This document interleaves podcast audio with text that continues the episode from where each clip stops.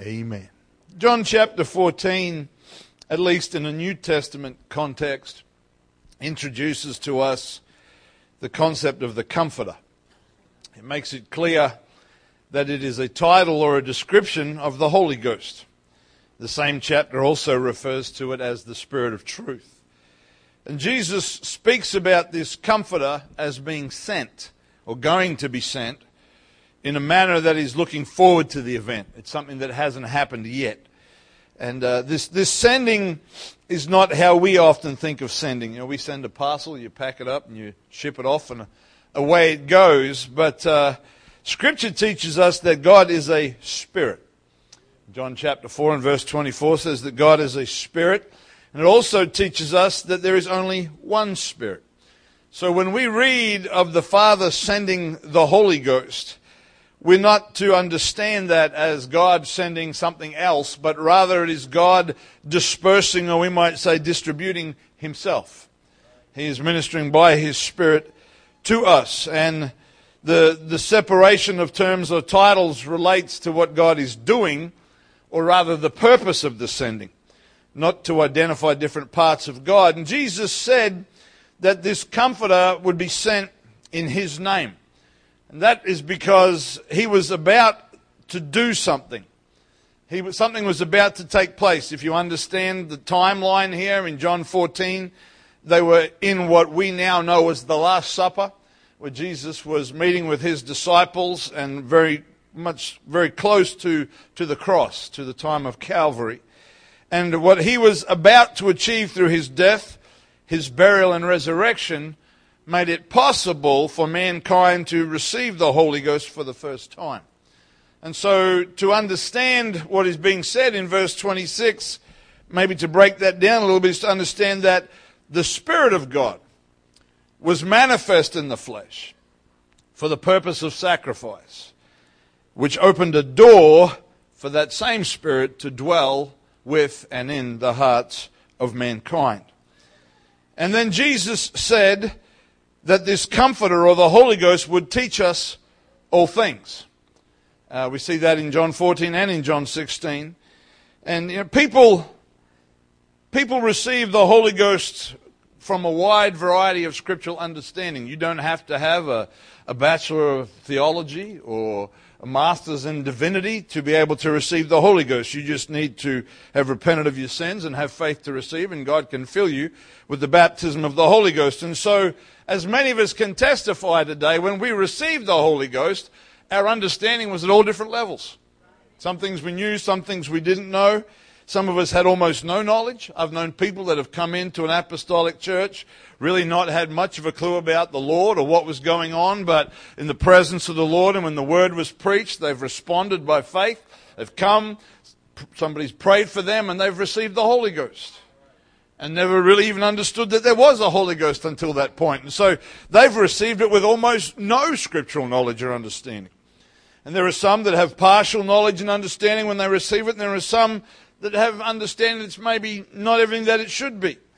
We, we have to understand this morning that receiving the Holy Ghost does not make us Bible scholars. It doesn't give us access to some secret truths that only a select few know about. But Jesus said that it would teach us all things. And John 16 says that it will guide us into all truth. Now, to understand what that means, Jesus said that He was the truth. And he also said, I think it's in John 17, that may not be accurate, might be a little bit later than that. He said, Thy word is truth. He said that the word of God was truth. And so, whatever state we find ourselves in when we receive the Holy Ghost, as far as our understanding is concerned, one of its main purposes is to help us to understand the truth that has already been given to us through the Word of God. It's not some, it doesn't unlock some magic new mystery, but rather it's to illuminate and to add inspiration and understanding to the scripture, to the truth that we already have. The Bible says in Genesis 2 that God breathed into Adam and Adam became a living soul. Jesus said, I think it was in John 20, he, the Bible says that he breathed on them and he said, Receive you the Holy Spirit or receive you the Holy Ghost. It was symbolic of what was going to come. And in the epistles to Timothy, Paul wrote, and he said that all scripture is given by inspiration of God. And we know that word inspiration in the original means God breathed. So there is a consistent unity, if you like, or there's, there is, there's no separation between what God does through His Spirit and what He does through His Word. It's not one lane or the other lane. They're both the same lane of traffic, if I can put it that way. Amen. And so that's why it is so important that what I believe, what I experience, and what I preach has to be in harmony with the Scripture. If I try to use spiritual experience to justify not obeying the Scripture, then my purpose, my, sorry, my understanding of the purpose of the Spirit is flawed. Amen. And uh, that's not really what I'm ministering on this morning, but I just felt I wanted to share that and hope that helps somebody. But um, I want to, to, to draw your attention to verse 27, if I can, of John 14. Just went a bit haywire on my brain there for a moment. Verse 27 says that, continuing the same thought, that when we would receive this Holy Ghost, that when we, this Comforter would come, so in, in line with that, verse 27 says, Peace I leave with you, my peace I give unto you. Not as the world giveth, give I unto you. Let not your heart be troubled, neither let it be afraid. And for the next few minutes, I want to minister on the subject of peace. Peace. Amen. Peace is possibly an undervalued thing. It doesn't get everybody jumping up and down and excited, but peace is very precious. And it's one of those things that sometimes you don't realize you've had until it's gone.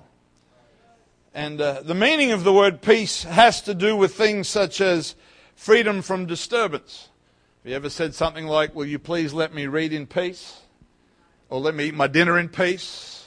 Or something along those lines. What we're saying is, Do not disturb me.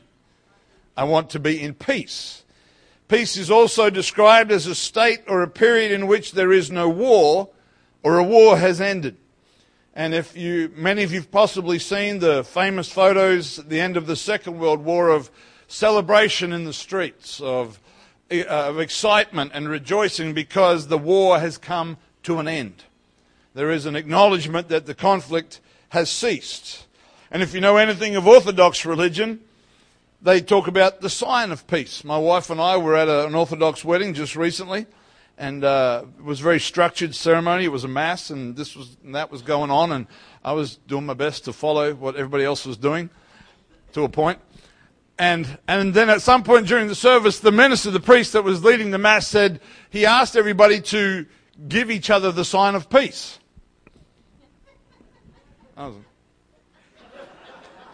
I was, I wasn't exactly sure what to do, but what he was referring to was shake hands or greet one another with a kiss. And they, they refer to that as the sign of peace. So I learned something new that day. In case you're wondering, I didn't do that. I, I just waited to see what was going to happen and, and, and tried to follow suit. So peace has a variety of applications, but the underlying principle of genuine peace is that conflict no longer exists. Sometimes peace is not really understood for what it really is because you can have two people sitting in the same room or the same place in complete silence, but it doesn't mean that there's peace in the room. There's, there's no words being spoken. There's nothing being thrown. There doesn't seem to the outward observer, if you pass by and look through the window, it would seem peaceful. But if you were sitting in that room and a little aware of the context of what was happening, there may be people sitting perfectly still, not a word being said, but nobody would describe it as peaceful because they're aware of the context. And when peace deals are brokered between two sides in a conflict, often between warring countries, warring factions, warring tribes, warring religious groups, all kinds of, of conflicts. When, when people get involved as negotiators and they try to broker a peace deal, they may be able to temporarily stop the fighting. And so peace exists at a surface level. But if you pay any attention to current events over the last, or as long as you've been alive, it doesn't take much. And something triggers that, and that which is simmering underneath bursts to the surface again, and that, that very fragile piece of cord is destroyed and has to be, at least they try to put it back together again. We, as I said before, we, we undervalue peace sometimes. There are places in this world where children are born to the background music of explosions and, and gunfire. And those conflicts last for generations and they grow up, and that is all that they ever know. That is not something that is a part of our society. And we need to take that with great under, gratitude. We need to be really thankful that we don't live in a, in a world or in a society that is like that. And I know in a culturally diverse congregation like this, some of you have come from places where conflict was very, very real. And, and war and, and, and those sort of things are, are very fresh in, in your minds. I, was, I had my hair cut the other day by a lady who came from another country around 20 years ago and told me she still has a piece of shrapnel in her body as a souvenir from the conflict that she was born into in the country that she lived in. And, uh, you know, I, I've traveled to different parts of the world, I'm not extensively, mainly the same places again and again.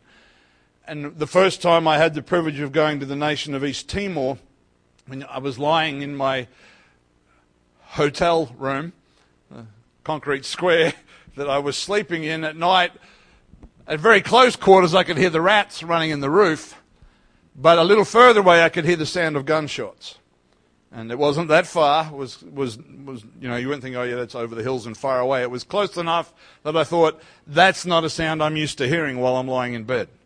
Not used to hearing that, and so we do have a tendency to take peace for granted in a nation like Australia. Sin is the ultimate destroyer of peace. Sin is really the source of all the destruction of peace, whether it's peace among mankind and ultimately peace with God.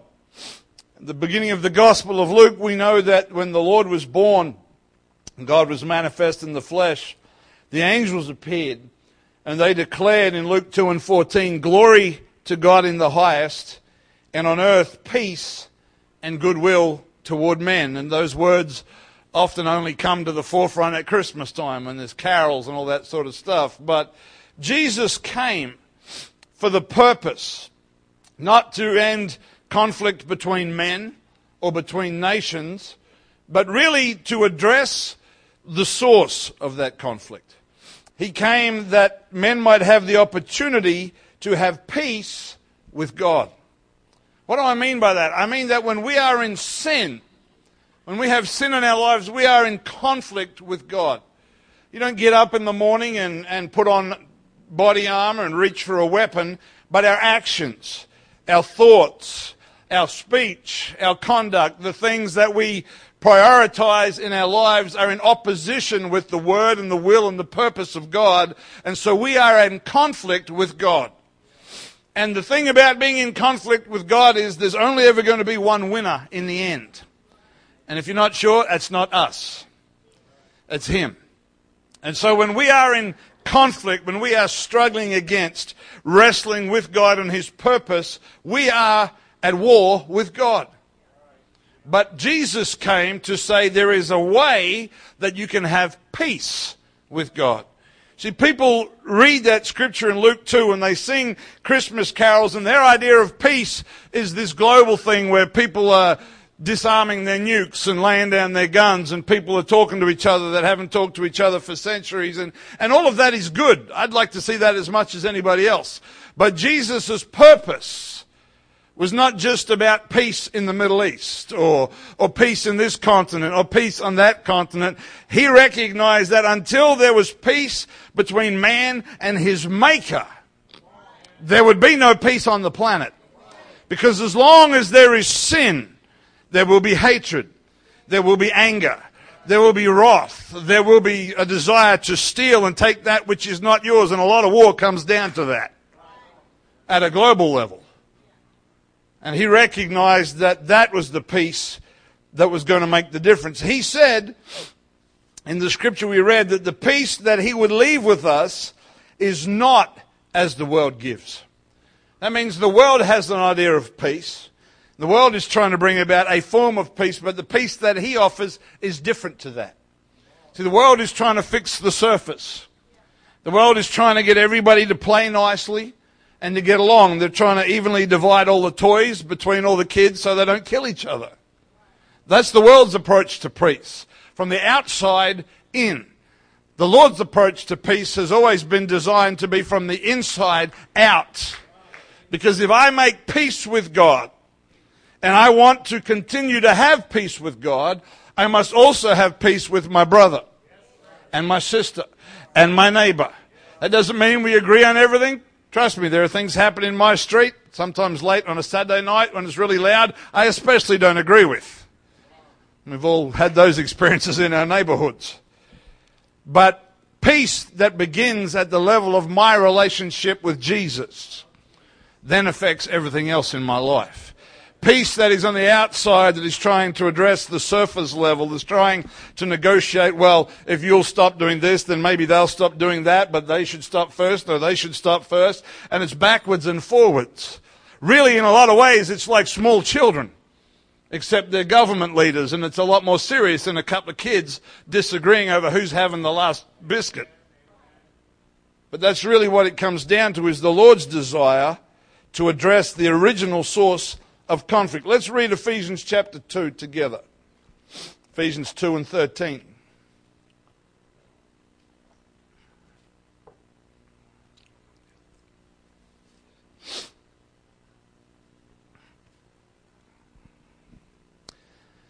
Ephesians 2, starting to read at verse 13, says, But now in Christ Jesus, ye who were sometimes, ye who sometimes were far off Everybody say, That's me.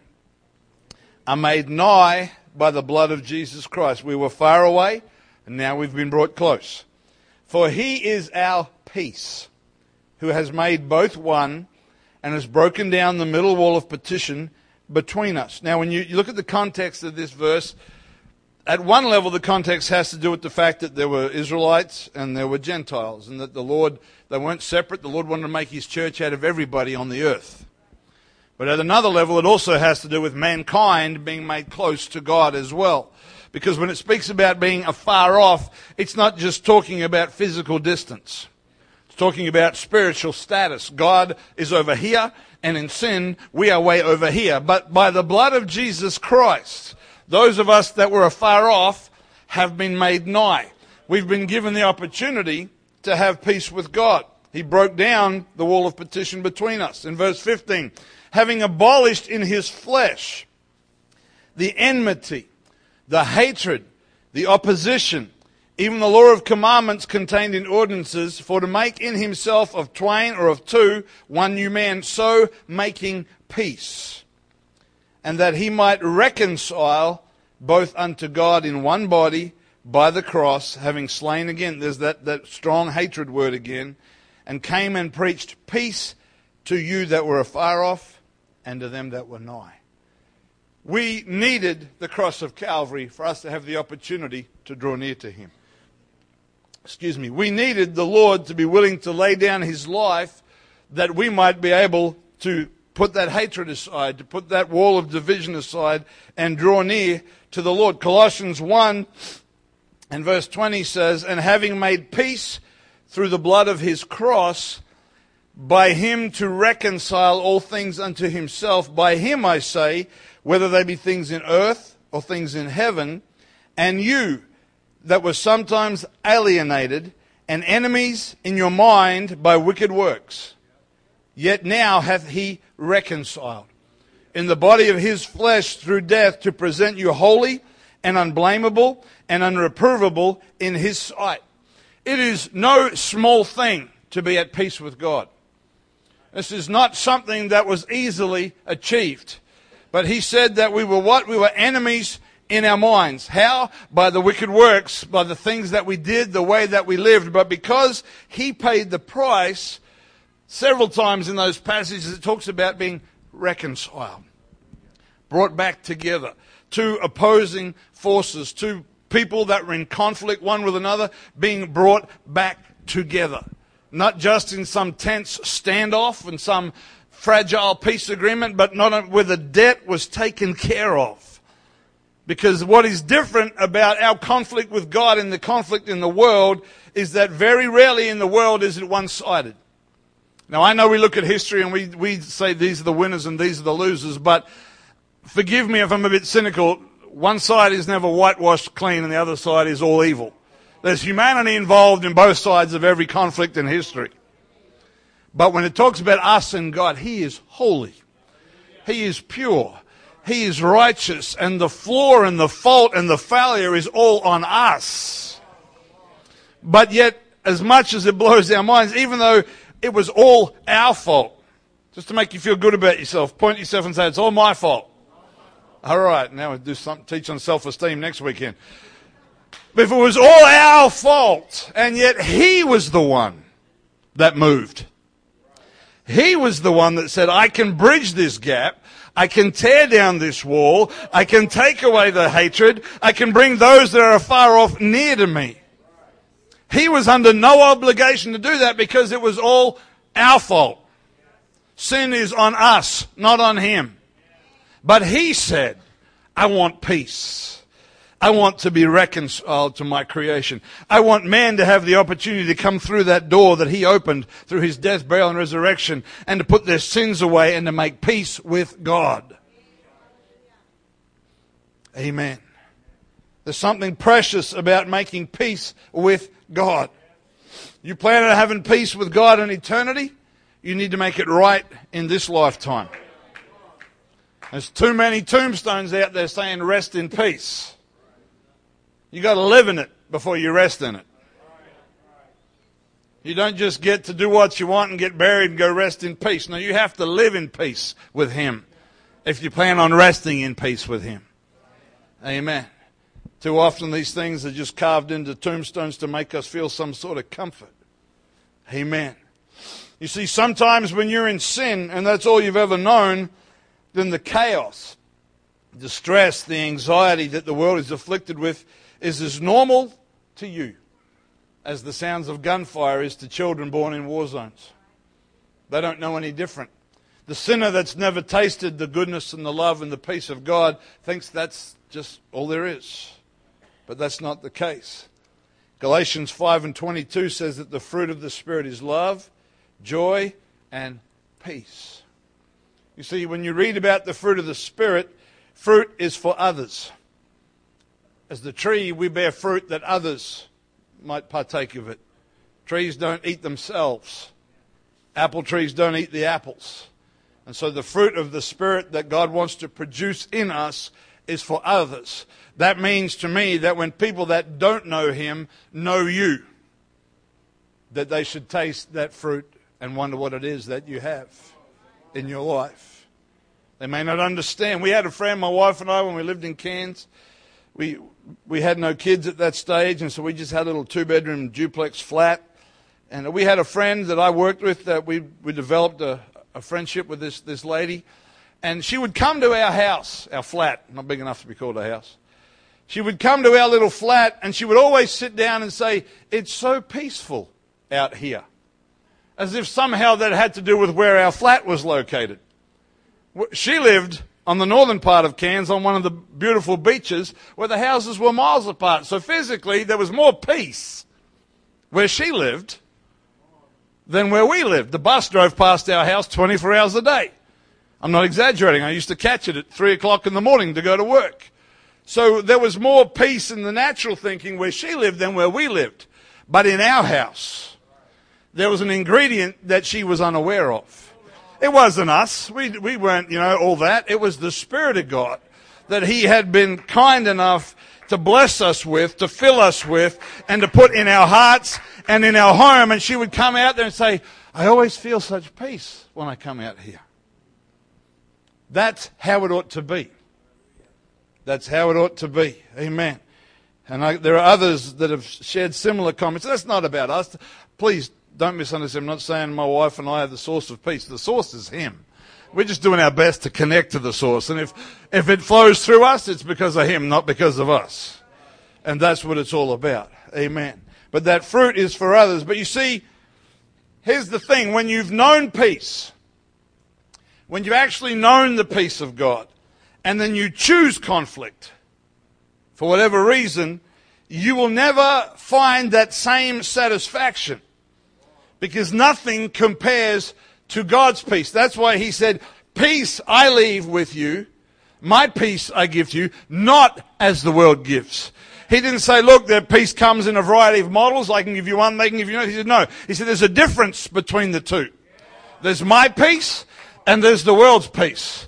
And they are not the same thing. And unfortunately, when you've tasted of the goodness of God, it does not matter how far you go, how fast you run, how high you climb, how deep you dig. There is no substitute for the real thing. Amen. It's a little bit like when you get on an airplane. If you ever had the privilege of flying in business class, it's never the same when you go back to economy. It's never the same. Yeah, it's a nice plane, and obviously you hope it's safe, but there's not much legroom. And the person's right, if you're like me, the person's right next to you. And you get this meal, and you sort, Lord, should I eat that thing? But then you go and sit in business class, and it's like a big old lounge chair and they call you by your first name. And they bring you out a little tablecloth. They give you glasses and proper cutlery, and they offer you warm bread. And as I, you've heard me say before, there's a reason they close the curtain. They don't want the people in economy seeing what's happening in business class. And once you've traveled there, unless you're very wealthy, you've got to go back. I've only ever traveled there on points. I've never paid for business class flight, in case you're wondering. When you've got to go back, it's like, you know, I'm glad to be flying, but. You know, there have been times I've been tempted after the meal's been served to tap the, wait, the, the stewardess and say, Is there any leftovers from business class? Because it's a whole different world up there. Let me tell you something the gap between those two is not even close to the gap between the peace and the joy and the love of God and what this world has to offer and you can spend the rest of your life trying to find a substitute, but if you've tasted of the goodness of God, you will never find satisfaction in this world. Amen. Bless the Lord. I think it was Arnott's Biscuits that they may still say it. They used to say that there is no substitute for quality, and there is no substitute for the peace of Jesus Christ. Amen. I'm thankful for his peace this morning. If you're grateful for the peace of the Lord this morning, why don't you just lift your hands? and worship Him for a moment.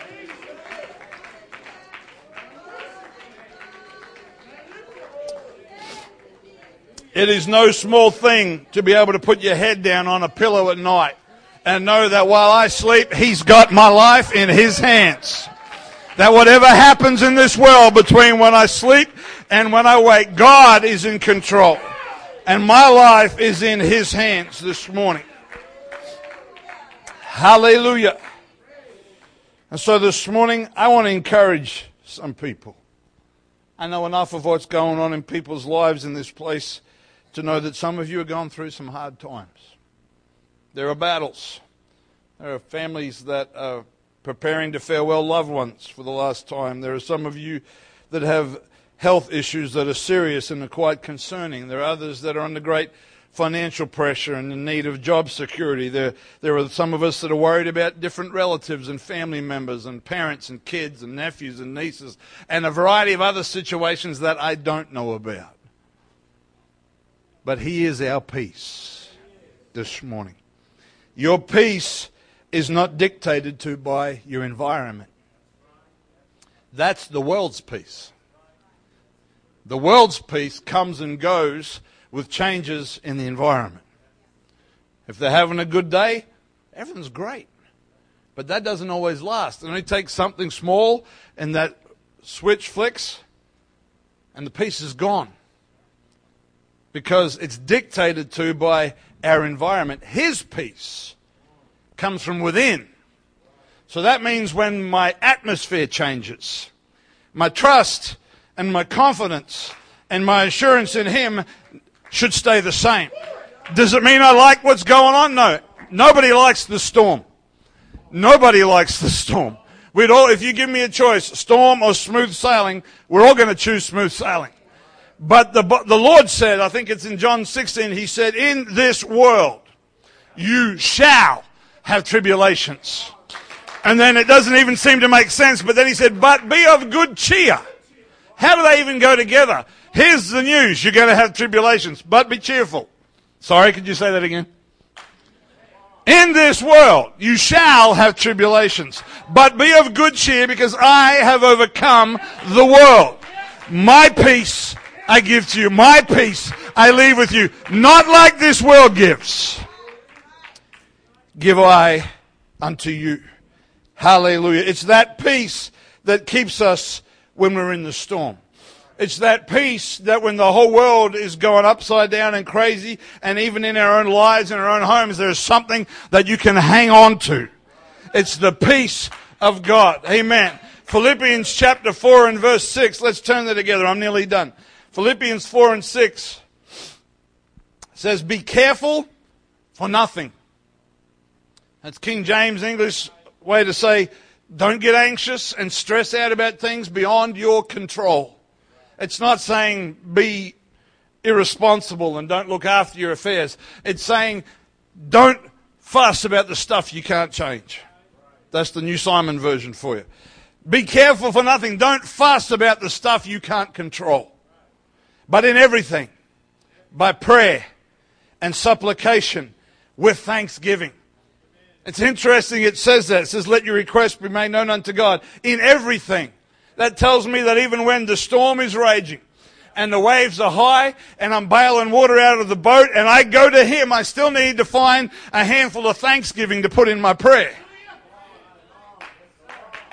I still need to take some things. Say, God, I thank you that you're able to keep me through this situation. Because when you find a way to thank Him, in the storm. It's not some weird, twisted, oh, in everything give thanks. It's a declaration that He's still in control.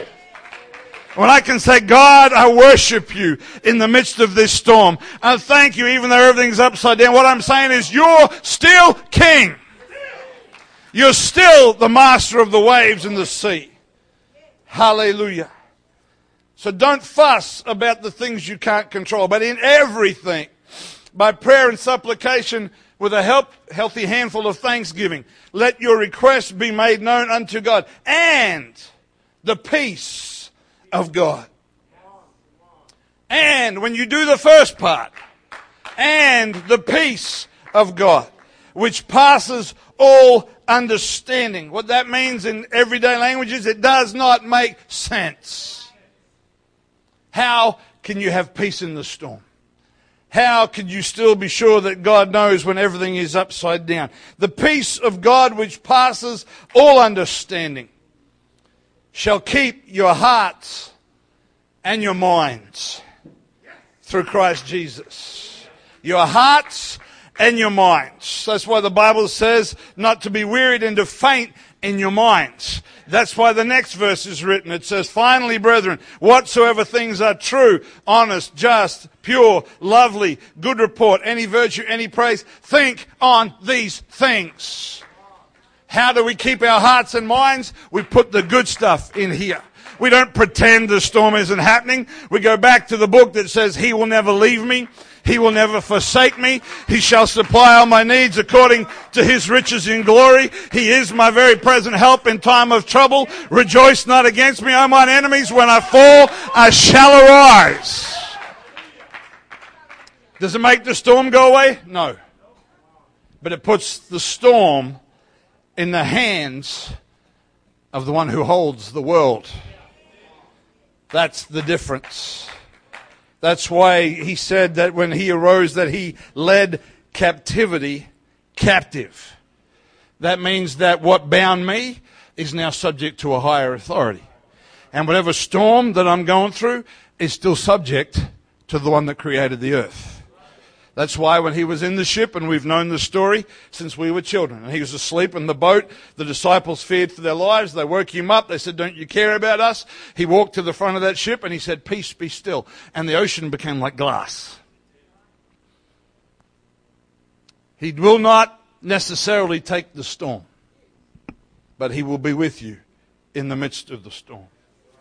And then in verse 9, Paul said, Those things which you have both learned and received and heard and seen in me. He said, Do those things, and the God of peace shall be with you.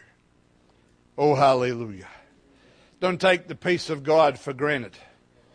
Don't take that assurance that we have that He's with us. You know, there are things we read in the scripture sometimes in passing. You read in the book of Acts about Stephen when he was being stoned and the attitude and the spirit that that young man was able to demonstrate. That's not natural. That's supernatural. There was a peace and a calm. You see, because if in this life I lose everything, if in this life I lose my life, if I'm at peace with Him while I'm alive, then He's still got everything in His hands. Paul said, to be absent from the body is to be present with the Lord. So if He doesn't deliver me, I know what's coming. That's a peace this world does not know. Amen. We're talking about being at peace with the Lord this morning. I want to read one more passage as we close. Many of you could quote this, the 23rd Psalm. Let's turn that together.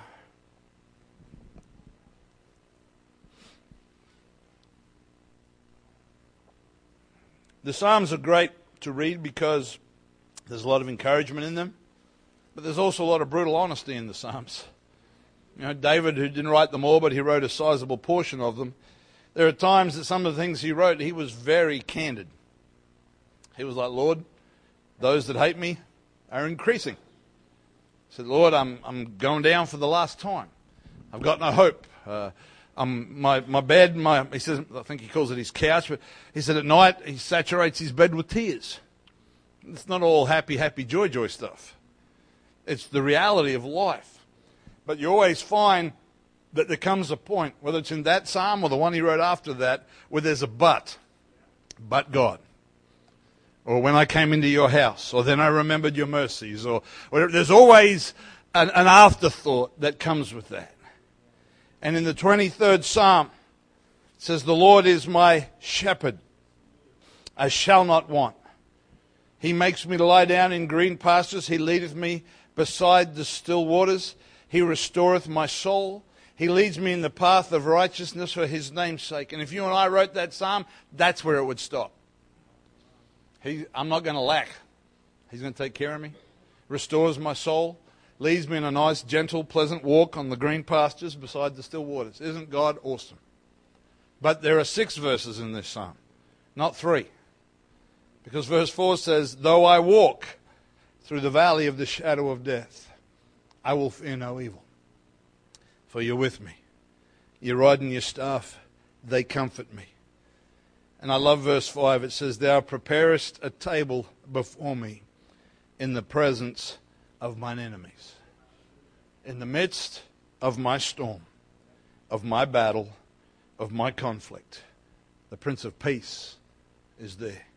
There's a table prepared in the midst of the battle. When everything is upside down, I don't know where my help is coming from.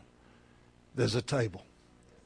He said, Sit down, I'm going to give you what you need to get through this. He doesn't say, I'll let you out the side of the valley. He said, When you're walking through it and it's all going pear shaped, he said, I'm going to get you what you need to finish the journey.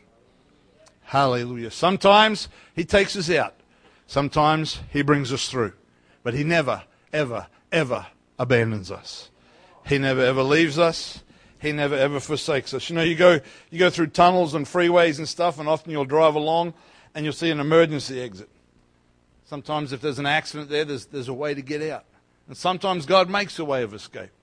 Sometimes He says, Trust me. There's a tunnel going under the water in Sydney Harbour, and I've seen those emergency, and I'm thinking, where do they go if there's water above us? Don't understand that. But God makes a way of escape. Or he sets the table and says, I'll bring you through. I'll give you the strength you need. Surely goodness and mercy shall follow me all the days of my life. I wonder if you'd stand with me this morning. Just lift your hands and worship the Lord. Thank you, Jesus.